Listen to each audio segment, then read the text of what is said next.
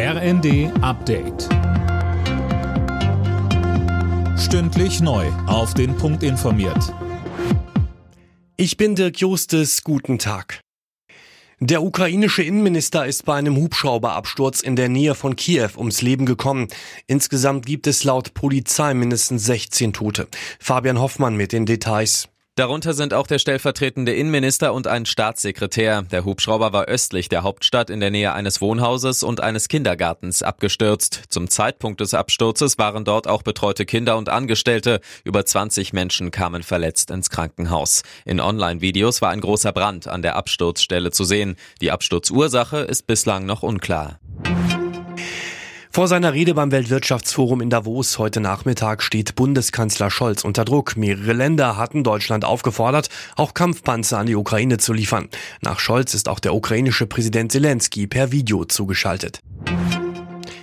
Die Silvesterkrawalle beschäftigen heute den Bundestag. Die Union hat eine aktuelle Stunde dazu beantragt. Mehr von Daniel Bornberg. In Berlin und anderen Städten waren Polizisten, Sanitäter und Feuerwehrleute in der Silvesternacht mit Böllern und Raketen angegriffen worden. Das hatte eine kontroverse Debatte ausgelöst über härtere Strafen, ein grundsätzliches Böllerverbot und auch Integration. Denn die meisten Randalierer sind junge Männer, viele mit ausländischen Wurzeln. Die Integrationsbeauftragte der Bundesregierung warnte aber vor einem Generalverdacht. Die Tarifverhandlungen für die 160.000 Beschäftigten der Deutschen Post gehen heute weiter. In der ersten Runde vor zwei Wochen waren Arbeitgeber und Gewerkschaft Verdi nicht zueinander gekommen. Die Post wies die Forderung nach 15 Prozent mehr Lohn als realitätsfern zurück.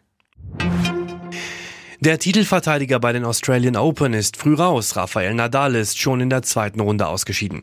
Der spanische Tennisprofi verlor verletzungsgeschwächt glatt in drei Sätzen gegen den US-Amerikaner Mackenzie McDonald. Alle Nachrichten auf rnd.de